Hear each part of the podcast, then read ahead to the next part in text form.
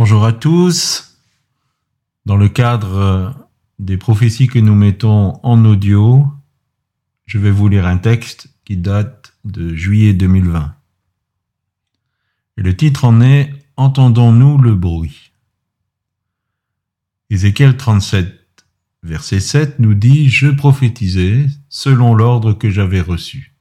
Et comme je prophétisais, il y eut un bruit, et voici il se fit un mouvement, et les eaux s'approchèrent les uns des autres.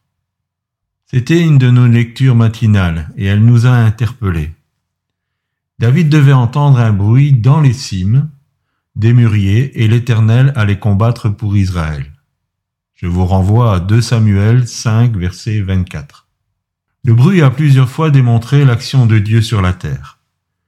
Un bruit a annoncé la venue de la pluie après un temps de sécheresse, du temps d'Élie. Je vous renvoie à 1 roi, chapitre 18, verset 41. Un bruit s'est fait entendre dans le camp des Syriens et les a mis en déroute du temps d'Élysée. Nous sommes dans 2 rois, chapitre 7, le verset 6. Le jour de l'éternel arrive comme un bruit de char dans la prophétie de Joël. Joël, chapitre 2, verset 5. Remarquons que dans ces exemples, le bruit est associé à l'armée. Notre questionnement est celui-ci.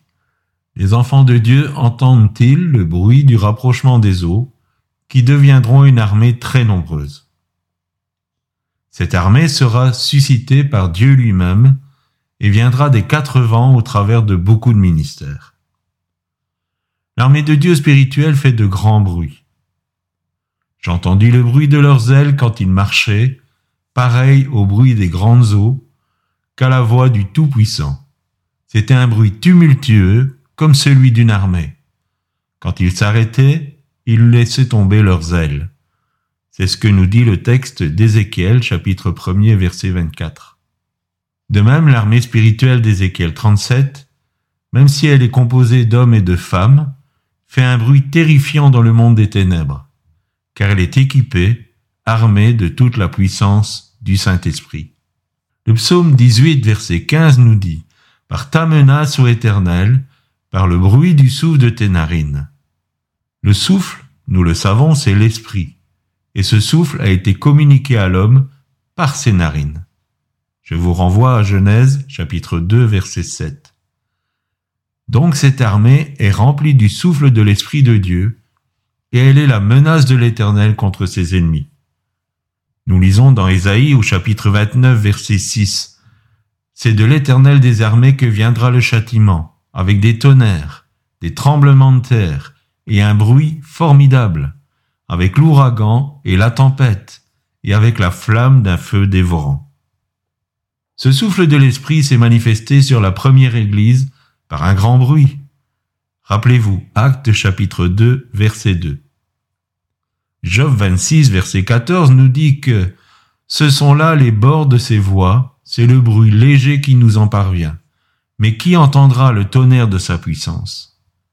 Chers amis, nous sommes aux prémices, au bord des voies de l'Éternel, mais le tonnerre de sa puissance se fera entendre par cette armée d'Ézéchiel 37.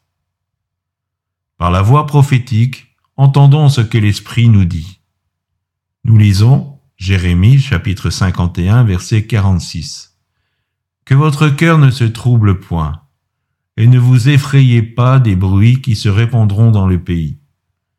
Car cette année surviendra un bruit, et l'année suivante un autre bruit. La violence régnera dans le pays, et un dominateur s'élèvera contre un autre dominateur. Restons dans la paix.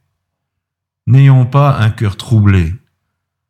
Entrons dans l'armée du Dieu vivant, et nous n'aurons aucune raison d'être effrayés, car c'est l'Éternel et son armée qui combattront à nos côtés.